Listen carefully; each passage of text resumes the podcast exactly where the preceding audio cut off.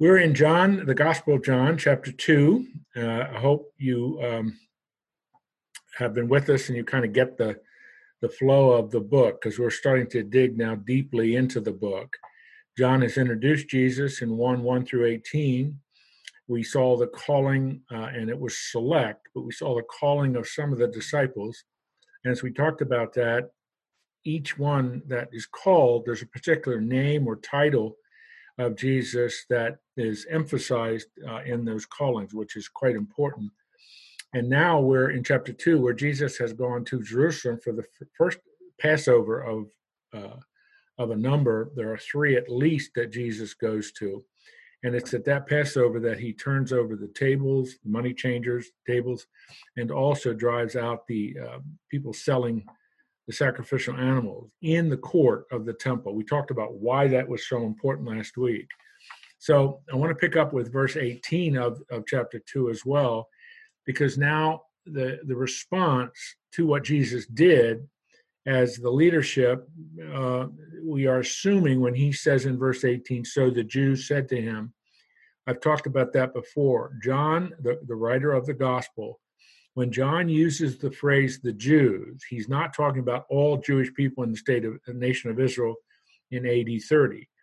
That is a little phrase that he uses for the leadership. And so um, just make sure you always remember that. This isn't a broad blanket statement about all Jews, it's the leadership, more than likely the Sanhedrin or members of or a representative group of the Sanhedrin that was on Temple Mount when they saw Jesus do what he did that we read about last week.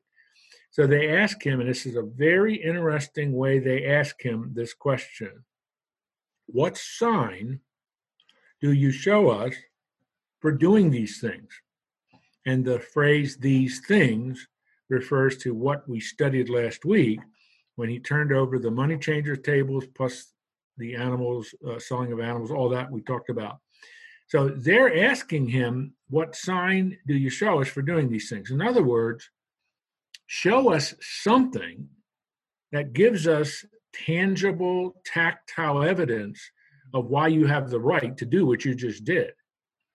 Because what the Lord did and the words that he used, which we, we looked at last week from Psalm 69, he's claiming inestimable authority here authority to do something that no ordinary person would have the authority to do. But they ask what sign. The Greek word there is semeion. Uh, John loves to use that word. He uses it over and over again. So he's taking that from the question, a question that these leaders ask. In other words, let's paraphrase it. Show us a sign. Give us some demonstrable sign that you have the right to do this. And Jesus' response is curious. There is no way they understood what he said. Jesus answered them, Destroy this temple, and in three days I will raise it up. The Jews said, It has taken 46 years to build this temple, and you'll raise it up in three days? Question mark. Now they, of course, the Jewish leadership, were referring to temple the temple that Herod the Great had built. And perhaps a better way to paraphrase that, it was 46 years ago they started to build this temple. So you're going to do it in three days? You're going to rebuild it in three days? Because Herod started that. It's an incredible story. If you ever want to really understand the, remarkable engineering expertise that these individuals had to build this temple, these were brilliant engineers. And the way they built it, we still see the remnants of it if you go to Jerusalem on the retaining wall, which is what the Western Wall is. Well, anyway, they think he's talking about the literal temple. Continuing, verse 21 But he was speaking about the temple of his body. Because obviously, uh, you know, destroy the temple, kill me, in three days I'll raise it up. That's prophesying, anticipating, prefiguring his death, burial, and resurrection. Verse 22 When therefore he was raised from the dead, his disciples remembered that he had said this, and they believed the scripture and the word that Jesus had spoken. That is reminding us of something And John really loves to do this in his gospel. It reminds us that the resurrection, the fact and truth of the resurrection, is going to change these men. And John, remember, he's writing this all early 90s. John's gospel, the last of the gospels written. And so John is just saying, when Jesus was raised from the dead, we remembered what he said, which increased our belief in the Word of God and our belief in what he was saying. Because the, the resurrection is the linchpin of biblical Christianity. If there is no resurrection, there is absolutely nothing that is worthwhile studying about Jesus. Because he's a dead prophet in the grave. Why would we follow him? Because everything the prophets had said is he's going to come back to life that he did come back to life is the linchpin of their faith. It changed these men. That's all John is saying here. And it's really a it's like a foreshadowing in his response to these leaders. It's a foreshadowing of what Jesus is all about. He's going to die and he's going to be resurrected. This is in the spring of AD 30.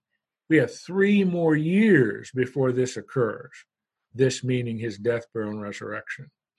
So he's just saying something that they didn't understand, the disciples didn't understand, but John is telling us when he was resurrected, we're starting to put all this stuff together.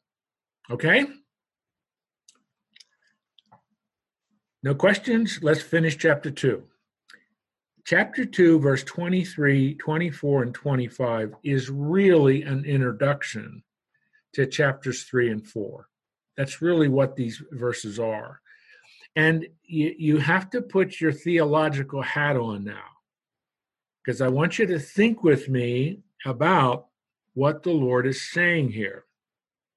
Again, these verses are really an introduction to chapter 3, where Jesus will have his dialogue with Nicodemus, and chapter 4 will Jesus where Jesus will have his uh, dialogue with the Samaritan woman. Here's what it states, verse 23. Now, when he was in Jerusalem at the Passover feast, many believed in his name when they saw the signs that he was doing. The signs that we are aware of is what he did in cleansing the temple, the court of the temple. Apparently, there were other things he did as well. Now, what verse 24 does is gives us a sense what was the nature of this belief, this faith? Verse 24. But Jesus, on his part, did not entrust himself to them because he knew all people and needed no one to bear witness about man, for he himself knew what was in man. Now, that's a lot of phrases and concepts that are deeply theological. What John is doing is commenting on the nature of the faith of those people in Jerusalem in the spring of AD 30 when they saw Jesus do what he did in that Passover feast. And he believed. What kind of faith was it? Well, from what verse 24 and 25 says, it was a spurious, shallow, superficial faith. Because Jesus does not entrust himself except to those of genuine faith, true, trusting faith, not spurious, superficial, shallow faith. Let me let me give you an example. For someone to say, "Well, I believe there was a person named Jesus. I believe there was a person named Jesus who died on a cross. I know the story is he was resurrected. So I believe in the historical Jesus. Is that the faith that causes Jesus to entrust himself to that person? Or is that a superficial, shallow, spur, spurious faith that, quite frankly, is meaningless? Lots of, lots of people believe in a historical Jesus. That's not what you have to believe. The content of the faith that saves is I believe Jesus was died, was buried, and was resurrected for me. My sin problem can only be dealt with by him. That's a lot different than I believe there was an historical person who lived 2,000 years ago in Jerusalem. Now, there's got to be questions for this, so start shooting them at me. Well, one question I had, Jim, was one is of the mind, the intellect. Yes, I know that. And then uh, is what, you know, is being said here. The other one is a heart knowledge and a personal, personal spiritual relationship. Because can we separate the mind from the spirit here and can and can you do some defining in that regard as far as this passage goes? Well, uh, I'll, I'll, I'll start my response to your question by what an old Baptist pastor at one time said to me. There's 18 inches between the mind and the heart. And that 18 inches makes all the difference in the world when it comes to eternity. So, to me, um, a way of thinking and applying of, uh, what the Lord is saying here is an intellectual faith.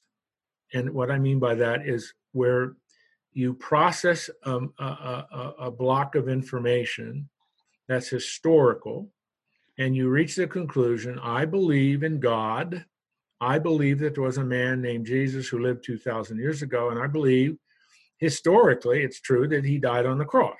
There's a lot of evidence for that. And I believe that at least what they say is he was resurrected from the dead. There is nothing personal about that. There's nothing eh, that in any way is connecting the important historical events associated with Jesus and your personal need of salvation from sin, which you come to recognize as your core problem that only Jesus can solve for you. And you appropriate that work that he comp- accomplished for you by faith. I believe Jesus died for me.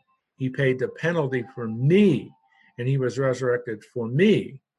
That's the difference between an intellectual assent about the facts of Jesus' life and the personal understanding and appropriation of what that Jesus did for you to solve your sin problem, which res- results in you having the gift of eternal life. Now, I took about two minutes to answer your question, but that no. that's in effect what the Lord is saying, because He says he knew, this is the end of verse 25, he himself knew what was in man. Jesus is omniscient and he knows the heart and the mind of everyone he talks to. Yeah. And what is going to happen in chapter 3 is you're going to see an illustration of this with Nicodemus. What's going to happen in chapter 4 is you're going to have an illustration of this with the Samaritan woman that Jesus meets as he's headed up Gal- to Galilee. So John is John is introducing in verses 23, 24, and 25 a theological perspective. Remember who Jesus is. Remember his omniscience. Remember he knows all things. He knows your heart and your mind. He knows your need. He knows everything about you. Mm-hmm. And he is not interested in superficial, shallow faith. That's not what he's interested in. And Jesus is not interested in being a bread king, where he feeds the 5,000 and he has a crowd of about 15,000 following him around. Why? Because they say, well, he did it once, maybe he'll do it again. Maybe this time he'll throw in some McDonald's hamburgers, or more importantly, some pizza. And even the crown, he'll put in peanut butter ice cream. So we're following him because of what he, the, the physical needs he meets for us. He's a bread king. That's Jesus is not interested in that. Yeah. You see in John chapter six, he'll do the feeding of the five thousand. He's going to dismiss everybody. He's going to say, they says they want to make him king. He says, "Go home. I'm not the king that you're interested in. You want a bread king." Jesus is not interested in a superficial, shallow, spurious response. There are millions and probably billions of people who believe there was an historical person named Jesus. That's not faith. So That's you, recognizing historical evidence. so in addition to that, can you compare that old covenant to new covenant, pre-Pentecost, post-Pentecost? Is that also part of this analytical versus emotional within your heart? Well, yes and and no. Uh, no, in the sense that salvation has whatever era you're in, whether you're with Abraham or David or Jesus or Paul or John or whatever. Salvation has always been by faith. Justification is always by faith. But the difference between the old and the new covenant is not how you are saved, which is by faith plus nothing. That's the whole point Paul's making in Romans chapter 4. God has always, always, always justified people by faith. The difference between the two covenants is the role of the Holy Spirit in the new covenant.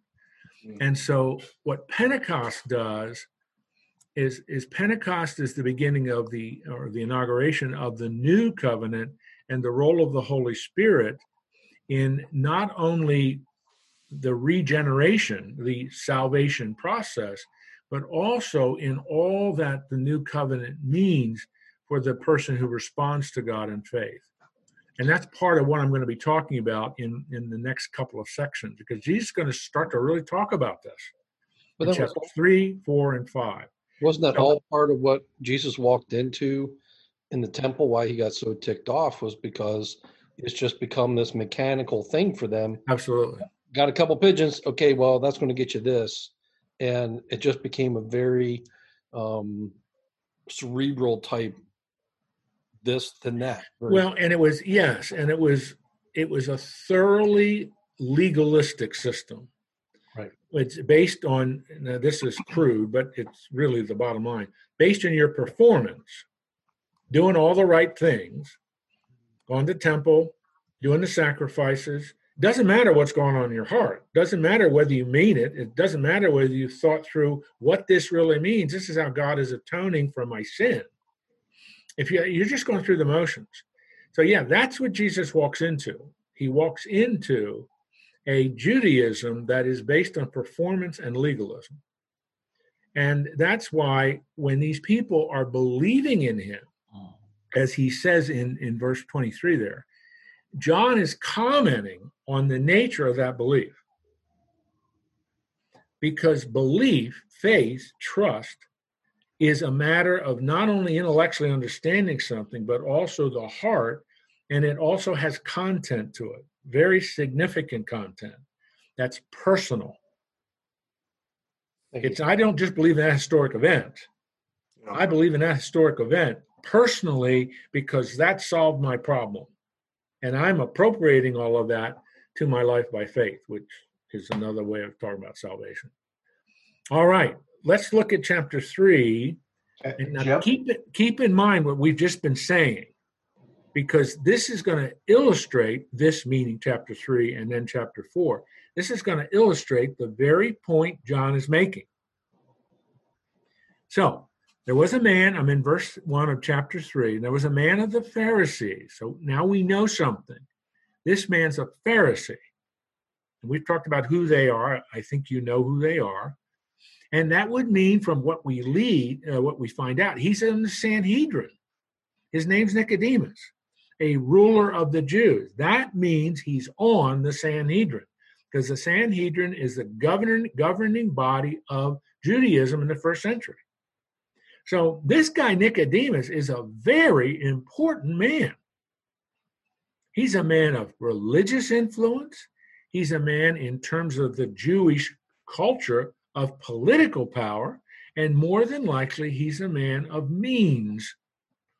I don't mean he's extremely wealthy, but he's, he's a man who, because of his position, he is alert to what is going on. He's informed, he knows the law, and he has been hearing and watching what Jesus is doing. Verse 2 This man came to Jesus by night. Now, that may or may not be significant.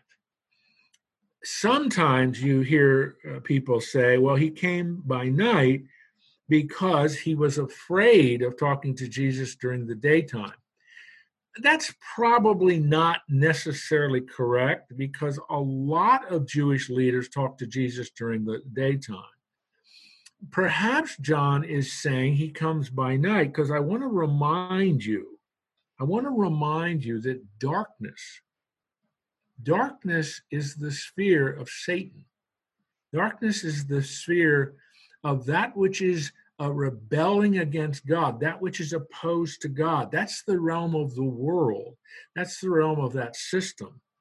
And so he's coming to him at night and says, Rabbi, which, as you know, is Hebrew meaning teacher, we know that you are a teacher come from God which is an extraordinary statement for him to make. He's affirming something. We know you are from God. Why? Because no one can do these signs that you do unless God is with him. So Nicodemus, I mean, this is, Nicodemus is saying something here quite astounding. Now, again, what is the depth of his faith? It's pretty shallow, and you'll see that in just a minute. But he's recognizing something. Like those of verse 23, many believed in his name when they saw the signs. Nicodemus is seeing the signs and he's believing. What's he believing? You are from God. That doesn't mean he's acknowledging he's the Messiah. That doesn't mean he's acknowledging he's the Son of God. He's just saying nobody can do what you're doing unless God has sent him. Now, you go back through the Old Testament texts, the four major prophets, the 12 minor prophets, during the monarchy, lots of people showed up and did fantastic things as evidence they are from God. Think of Elijah, think Elisha, think Jeremiah, think Isaiah, etc., etc. So that Nicodemus is saying this is not that significant. All he's doing is you're doing things that only can be explained by God.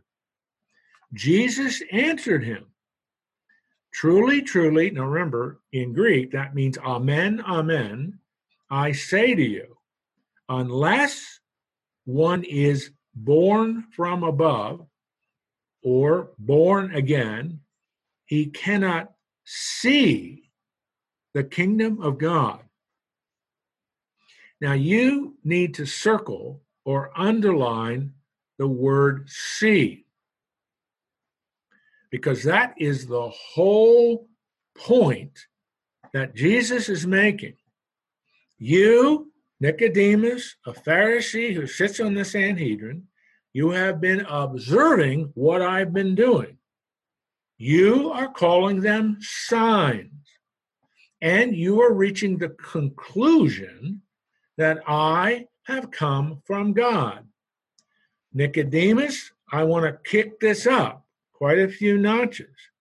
If you really want to understand, and if you really want to see the kingdom, something has to change in you.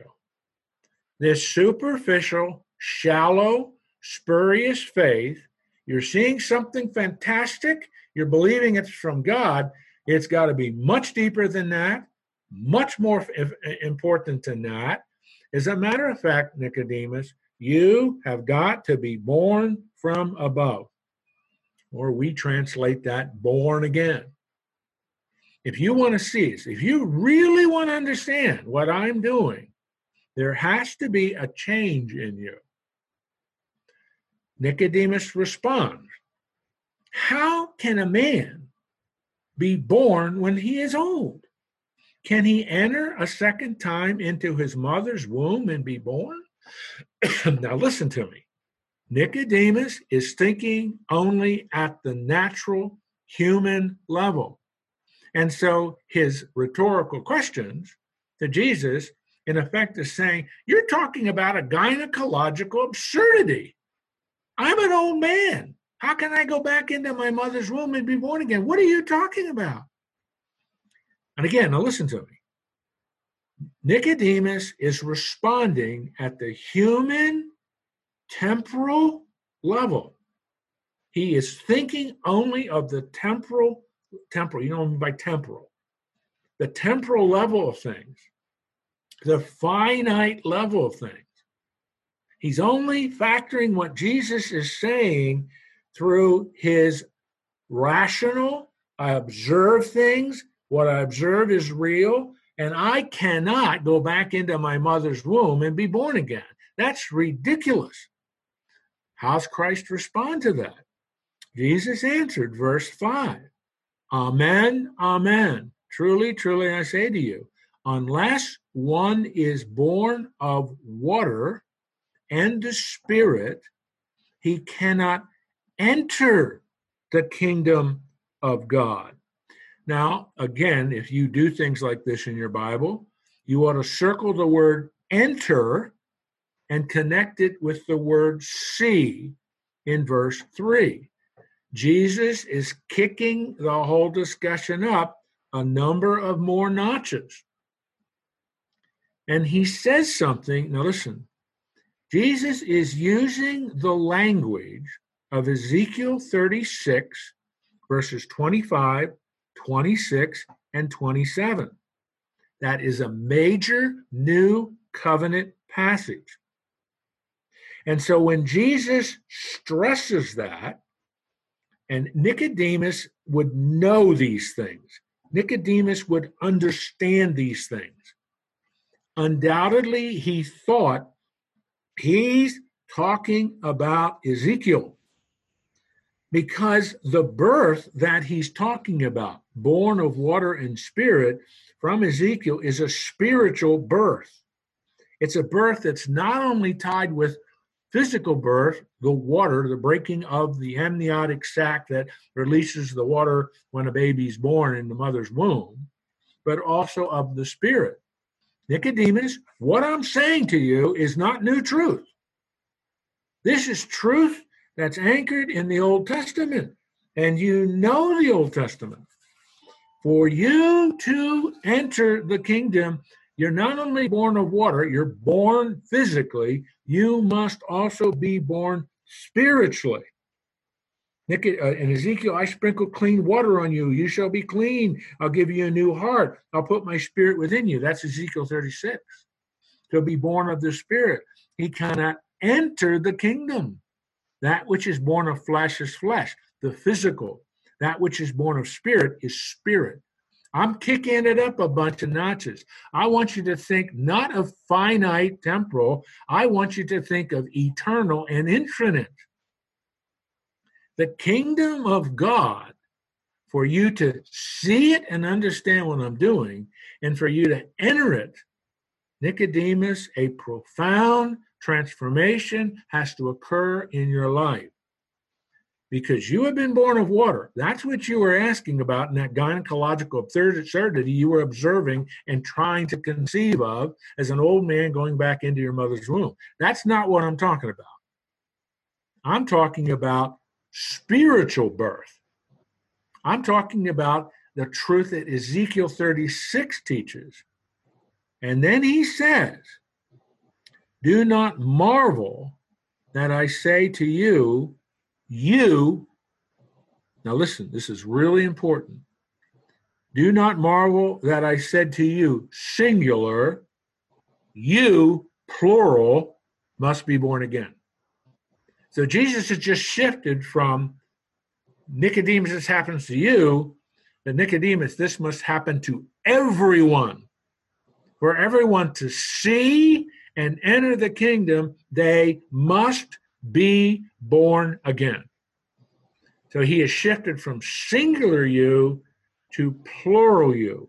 Everyone must be born again. What did John teach us? These people at the end of chapter 2, people see his signs, believe. What kind of belief is that? It's spurious, superficial, and shallow. Jesus knows their hearts, and he will never entrust himself to someone with such superficial faith. Nicodemus is an example of that spurious faith. He's making the connections. What you're doing is fantastic. You've got to be from God. And Jesus says for you to really see the importance of what I'm doing, you must be born again. For you to enter the kingdom, you must be born again. Born of water, physical birth, born of spirit, spiritual birth. There must be a transformation in your life. Verse 8 The wind blows where it, I lost my place, where it wishes, and you hear its sound, but you do not know where it comes from or where it goes. So is everyone who is born of the Spirit. Now, in the Old Testament, the word wind, in both the Old Testament and the New Testament, the word wind and the word spirit are the same words. So Jesus is saying, like the wind blows, you feel its effect. We saw that last night with that torrential storm we had, high winds. You can't see the wind. You see its effects, but you can't see the wind. So is the spirit. You can't see the spirit, but you can see and enter into the benefits of the spirit's effect. E F F E C T. So Jesus has just in his, he's not done yet, but in these first few verses of chapter three, Jesus has just illustrated what John had told us in John 2 23, 23 and 24 into 25 with Nicodemus. Nicodemus' faith is there's something going on, you're from God. Okay, that's not the faith I'm interested in, Jesus is saying. If you really want to see and understand you got to be born again. If you want to enter God's kingdom, you got to be born again. And I'm telling you, that is a spiritual rebirth that is at the hands of, by the power of, and the means of the Holy Spirit of God, just like Ezekiel 36, 25 through 27 declared. Nicodemus got it Verse 9, no, he's got some more questions. Let me stop there and see if you're with me. Have I done a good job of explaining this? This is, a, this is a remarkable dialogue. Everybody with me? Dr. Eckman? Yes, uh, Fred. Yeah. So in in reading in reading through this and, and putting it into a context, this is almost uh, like Satan is using Nicodemus to tempt Jesus and Jesus is rebuking him, much like the satanic episode in, in the four, in the forty days in the wilderness. Well, in a, in a way, maybe. I mean, I don't want to. I, I certainly can't do that with authority. That Satan is incarnating Nicodemus, but certainly the thoughts and the, if I can even say the logic of what Nicodemus is saying is satanic in the sense that, oh, it's all right to believe in Jesus historically, but that's not what he's interested in, in other words. Because that's one of the really fascinating things that Satan's doing in the 21st century. There are lots of people believe in historical Jesus, but don't talk about this I am the way, the truth, and the life. No man comes to the Father but by me. That's not the Jesus I'm interested in. I don't want to talk about that Jesus. Yeah. I don't want to talk about the Jesus that died on the cross to solve the problem of human sin. And Satan, Satan loves for you and me to embrace the historical Jesus. Satan does not want us to embrace the idea that Jesus paid the price for our sin and we're born again when we really understand that. Russ, did you have a question? Yeah. Um, you mentioned water and you've um, tied it to uh, physical birth. That's right. I always kind of understood that to be uh, uh, baptism. Nope. Nope. Not at all. Wrong. Yeah. No. What's the What's the word? Um, when I'm trying to fix well, that. Um, off the top of my head, I forget what the exact uh, Greek word for water there. It's just normal, ordinary water. Uh-huh. I think, uh, in other words, um, Russ, if you are saying that water there is baptism, then you are believing in baptismal regeneration that you've got to be baptized to be born again. Right. Yeah. No, that's. And please, right. please don't tell me you believe in that. No. okay. I mean, the Bible does not teach baptismal regeneration. because That you must be baptized or you're not saved. yeah, it's Jesus and nothing else. because it, it, yeah, and well and that's right but i mean when you just you just look at you just look at what jesus is saying to him there are two types of birth there's the birth by water which is physical birth the amniotic sac breaks and the, the water it's that you know what i mean by the water's Yeah. you all know what i mean by that that's that's the physical birth because he says that which is born of flesh is flesh born by water. That which is born of the Spirit, born by the Spirit. There's a physical birth and there's a spiritual birth. Everybody is born physically. Every human being that's breathing has been born physically, but not every human being is born spiritually. And that's why he says it that is the work of the Holy Spirit. In theology, we call that regeneration. But that is the work of the Holy Spirit. He does that.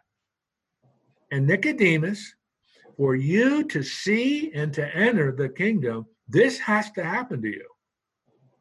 And so that's why, again, go back to 23, 24, and 25 of chapter 2. A spurious, shallow, superficial faith is not what gets you into the kingdom, so to speak. And Jesus knows the hearts of people, He knows what's going on. And His whole mission and the mission of the church is to move people to this point of wanting to put their faith and trust in Jesus to experience the spiritual new birth. And so, uh, Russ, I mean, I hope what I've said there is clear. I mean, it is not baptism. And I'm, I'm very dogmatic on that. That is not what Jesus is talking about here. Got it. Dr. Eckman? Dr. Eckman, Yes, sir. uh, the word is hudor. Okay. Thank you. Okay. Thank you. Jim, would you say, would, would you say that everyone is born with a spirit, but not everyone is born of the spirit in the sense that um, everyone, every human being that's ever lived is born with a spirit? No. Okay, go comment on that, would you? Well, I mean, the you're if what you are saying is true, the logic next step to that is universalism. That then everybody ultimately. I'm not saying. It- It was a form of a question to you, in the sense that, I mean, everyone does have a spirit, right? Well, that's a human spirit, small f. Yeah. Yeah, that's the point. Okay. But Yeah. not- eh, yeah, go ahead. and all that all that that is just the language um really actually of both the old and new testament but it's the language that helps us to understand what is a human being a human being is created in the image of god and that human being has a material dimension and an immaterial dimension the material dimension is the body the immaterial dimension is the soul slash spirit that immaterial. When we die, that immaterial soul slash spirit, if you're a believer, goes to be with the Lord Jesus, to be absent from the body, present with the Lord.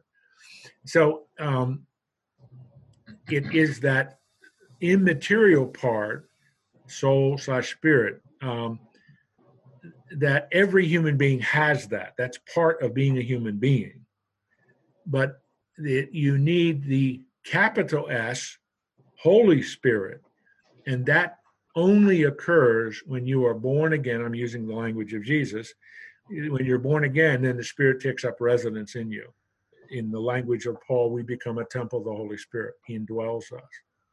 And that is totally different. That is a totally, totally different category and understanding of what it means, it meaning the Bible, when it talks about the human spirit. Yeah. That's that immaterial part. I mean, I, I, I don't see any of you really well because it's really not sharp and clear like if you were we were in the same room together. But when I look at you, I am only seeing part of what you are. I see your physical body, but that's not all you are. And only part Red of that. Scott is not just the body I see in this Zoom picture. It, you are also a spirit, soul slash spirit that is immaterial. I can't see that. Nobody can see that. That's a human being. So anyway, yeah. Thank you. It was another question. I thought I heard somebody say something. Yeah, um, I, oh, go ahead. Somebody speak. Yeah, Dr. Yes, Eckman, John. Yes. John, go ahead. What does Jesus mean then when he says born of water? We're You're- talking about the spirit. No, born of water, as I've said now twice, is physical birth. Okay, It's a physical birth. Like when you were a baby 27 years ago in your mother's womb, when you were a baby, you were in the amniotic fluid and the amniotic sac of your mother. When you were born, that water broke. I'm I'm not speaking Okay. medically, but that's basically what happened. You're born of water. And that's what the next verse. Jesus says in verse 6, that which is born of the flesh is flesh. The physical birth, born of flesh is flesh, born of water. But that's not what enables you to see or to enter the kingdom. You need to be born of the Holy Spirit, regenerated, born again, or literally, that phrase is born from above. That's literally what the phrase is. So, John, am I, am I, helping you to see what, that it's a contrast between physical birth and spiritual birth? Jesus is saying Well, physical birth that. is not enough.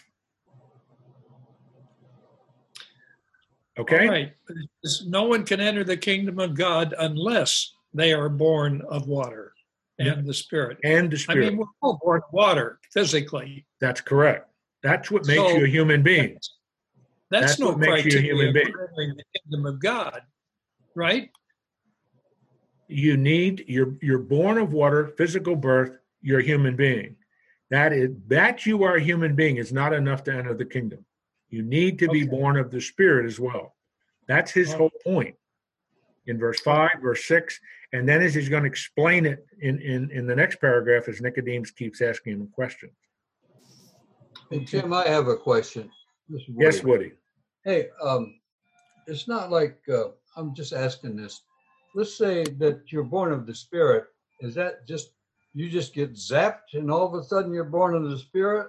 Or is this part of the sanctification, That's part of justification.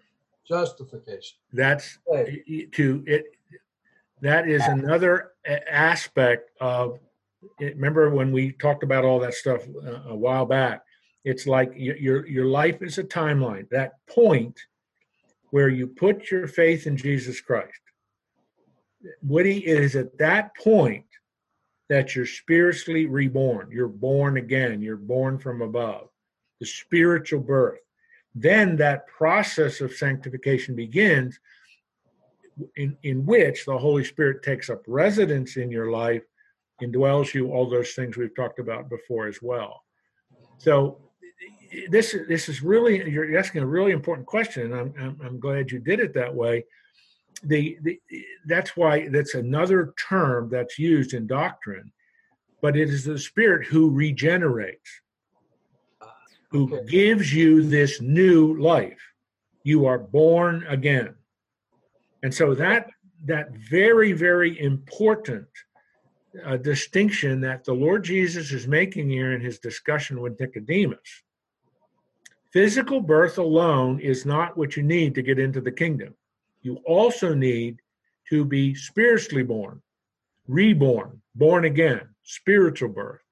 And Woody, that is at that event when you put your faith in Christ. Okay. That specific point. And again, Paul's language for that is that's when you're justified. And, and that's when the spirit indwells us. That's correct. He takes up residence in your life. That's correct. With us forever. Jim, Jim, not too long, not too long ago, uh, Chad, who's with us today, uh, he was born uh, of the water. But recently, uh, I don't know how long it's been, Chad, since you came to Christ, but now he is born of the Spirit. And in that process, it's not necessarily an even process of at 10 miles an hour, then you're 20 miles an hour, or you're 30% filled, and then you're 60% filled. It's it's a matter of our entire lives, is it not, Jim, where we are being filled with that Spirit, even though the Spirit comes in instantly that we turn to Christ, but it's a process of growth and understanding and appreciation and fellowship with the Lord Jesus Christ and the Holy Spirit. Can right. you address that as far as like the progress that all of us perhaps uh, can see from a perspective, uh, a, a broad perspective? Well, you, I mean, you summarized it pretty well. I mean, um, when you when you put your faith in Christ, that event, that point in your life, that begins that process. Again, the Apostle Paul calls it sanctification, but begins that process of growing in your dependence on the Lord Jesus, growing in your fellowship with the Lord Jesus, growing in your faith and trust in the Lord Jesus.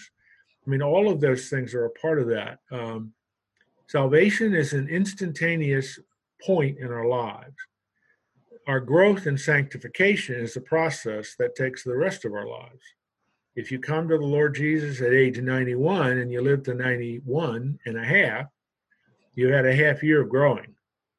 But if you come to Christ like I did in 1972, and uh, and I had lived a couple decades by then. But then you begin that process.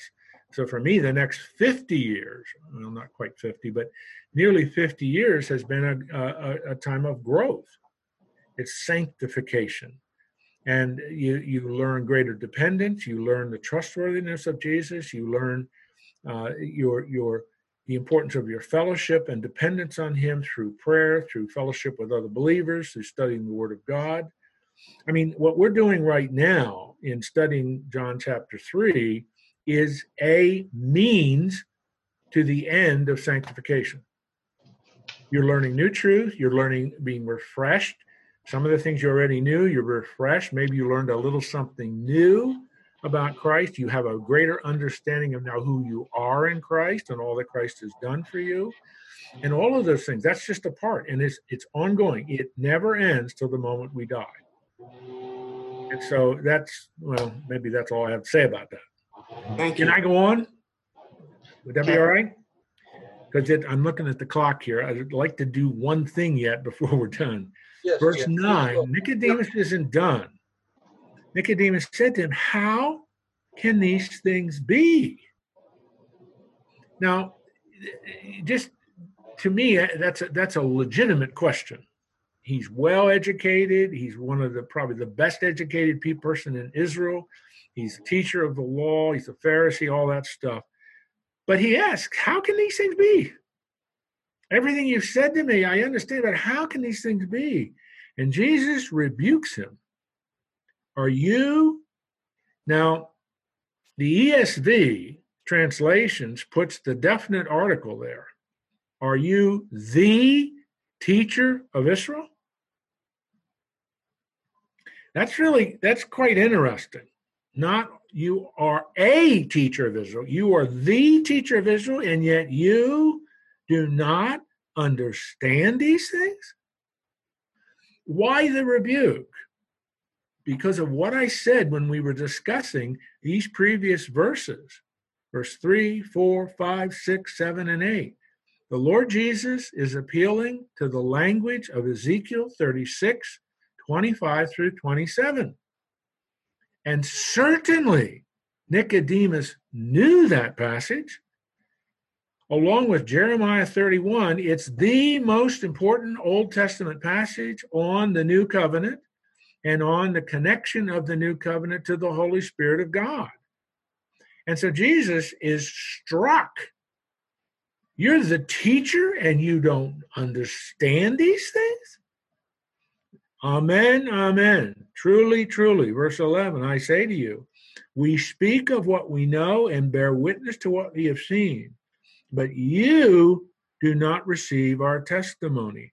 Now, that pronoun you is plural. So it's not only Nicodemus, it's the whole Sanhedrin.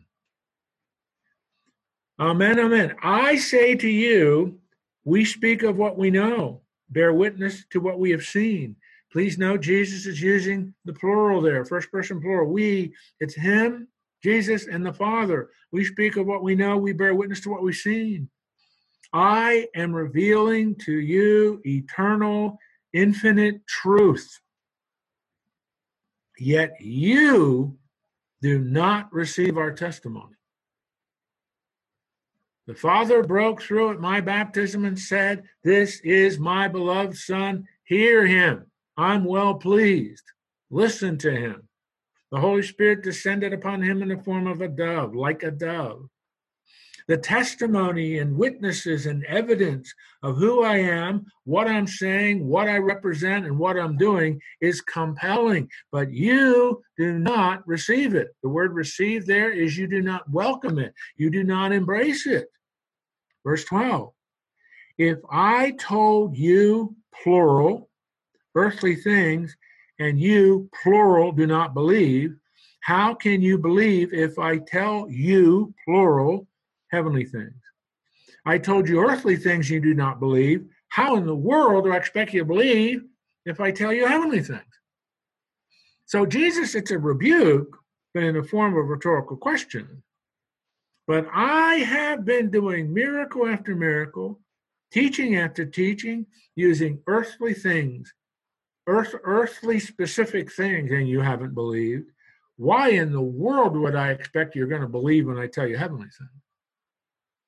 Jesus is really stressing the fundamental problem is unbelief. Verse 11. I already read 11. Verse 13, excuse me. Now you got to follow this. No one has ascended into heaven except he who descended from heaven, the Son of Man. Now, as soon as Jesus would have said that, Nicodemus's ears would have pricked up. That's Daniel 7:13. Now, do you understand what Jesus is saying? No one has ascended into heaven except he who descended from heaven. No one has gone up to heaven, but someone has descended. I have the Son of Man. Daniel 7:13. One like a son of man walked up the ancient of days, received dominion, authority, kingdom. This is a profoundly important messianic passage in the Old Testament. Jesus is claiming to be that son of man. Verse 14.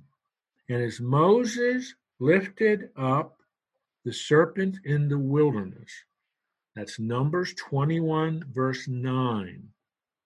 That is how God as he commanded Moses to make a bronze serpent, how God rescued the people of Israel from a plague. So must the Son of Man be lifted up, and whoever believes in him may have eternal life.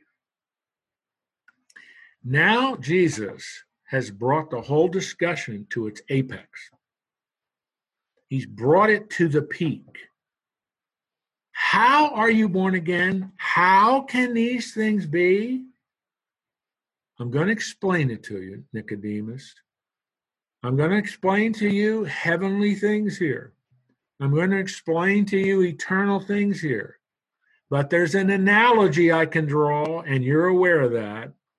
As in Numbers 21, verse 9, when Moses nailed that serpent to that piece of tree wood, and everybody who looked on that serpent in faith was saved from the plague, so the Son of Man must be lifted up, nailed to a piece of wood, and everyone who believes in him will be saved and have eternal life.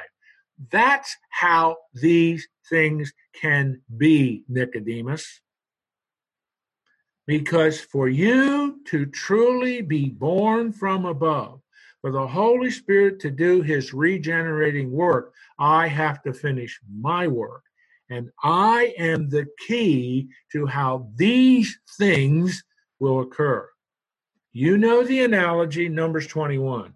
As that serpent was nailed to a tree, I must be nailed to the tree, the Son of Man. And when you believe, when you personally, completely, totally believe that I died for your sin, and as that serpent substitutionarily paid the price, I am going to pay the price for every human being. So Jesus has moved each one of these discussion points with Nicodemus, he keeps ratcheting it up for this brilliant, the teacher of the law to really understand all of this Old Testament stuff. Ezekiel 36, Numbers 21, all points to me and my sacrificial, substitutionary, atoning death on a cross. Just like that serpent was lifted up, nailed to that stake, and everyone who looked on that with faith was spared from the plague. So I'm going to be lifted up, and you look on me with faith, you will have the gift of eternal life. By now, Nicodemus's mouth must have been dropping open. Oh my goodness. I am in the presence of the Messiah. Because all of this stuff he's been talking about points to the messianic passages of the Old Testament Psalm 16, Psalm 22, Numbers 21 9, even that is a figure of what the Messiah has to do. It's going to tell us later on. We're going to read about Nicodemus two more times in this gospel. Nicodemus becomes a disciple of Jesus. Nicodemus will join Joseph of Arimathea and bury Jesus.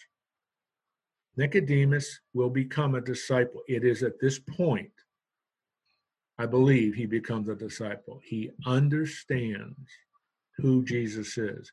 His shallow, superficial faith has moved to a faith of depth and understanding. Oh, I get it. Do you? Everybody with me? Yes. That was great, Jim. Thank Amen. Okay, you're with me. That's really, really good. Now, I want to start this. We're just going to start it. Next week, we get in depth. I believe verse 16 is now a theological commentary on what just happened. In other words, this could be Jesus speaking or it could be John summarizing. In one sense, that's immaterial. But you have a very, very famous verse that almost everybody has memorized John 3 16. Now, that first word, for, that's always an important structure marker. He is explaining what Nicodemus just heard. Being nailed to a cross, just like that serpent was lifted up in the, the wilderness. Everyone looked in that serpent, bronze serpent, and believed was spared from the plague. So the Son of Man must be lifted up. Everyone looks upon him with faith and believes will have eternal life. Explains it. For God so loved the world Now, men, I would encourage you, I'm almost done because I know only some of you are on a time schedule, but please let me do this and I'll stop. You ought to circle the world. Because remember, Jesus is talking to a Pharisee. The people who heard the truth about Jesus first were Jews, and they were a covenant people in the under the Abrahamic covenant, they were the people God had chosen, as numerous as the stars of the sky, to be a blessing to the world. Now Jesus is saying, God so loved the world. This is a shocking, staggering, astonishing statement to make to a Jewish leader. For God so loved the Jewish people, the covenant people of Israel. That's not what he says. For God so loved the world that he sent his only unique monogenes son. Next week we're going to pick up with John 3:16. I have about 10 minutes of or 15 minutes of material I want to say about this verse. It's a very important verse. It's a verse almost every Christian has memorized at one point or another, but it is loaded with fleshing out everything Jesus has been saying to Nicodemus. But we will start with verse 16 next week. All right? I heard no response, so I'm assuming. Thank you very much, Jim. Appreciate it. Let me it. pray here, and I'll let you guys go. Heavenly Father, we're thankful for the Word of God. Thank you for the clarity of the Word of God. Thank you for what I hope was helpful. That uh, the comment that we started with from uh, verse 23, 24, and 25 uh, a faith that just believes historical facts is not the faith that is saving faith. And Jesus makes that very clear in his discussion with Nicodemus. Nicodemus believed that Jesus was from God because of what he was doing. And Jesus says, That's not what I'm interested. To be able to see and to enter the kingdom, you must be born of the Spirit of God. You must be regenerated. I must remake and recreate you spiritually. And then he begins to explain how all that happens. As Moses lifted up the serpent in the wilderness, so must the Son of Man be lifted up. And everyone who looks and believes will have the gift of eternal life. Because God so loved the world. That's why he did this. So we're at the heart of one of the most magnificent chapters in the Bible. The heart of what new covenant blessings mean, how they come through the Holy Spirit by means of the finished work of Jesus Christ on the cross and his resurrection. That's where we are in this magnificent, marvelous, wonderful chapter. Thank you for these men who are willing to set aside time on their in their busy lives to study in depth the Word of God, to grow in their faith and dependence and trust in you, Lord Jesus, to grow in their fellowship with you, Heavenly Father, and to grow in their intimacy and dependence of being filled with the Holy Spirit every day. We worship you, O Lord, Father, Son, and Spirit. So may these men grow in faith, grow in the Lord, to be your representatives, to be your ambassadors, to represent you well in this dark, dark world. I commit them to you and ask your blessing on them in Christ's name. Amen. See you next week. Thanks, guys. Have a great week. Thank you very much. You're welcome. Have a good day.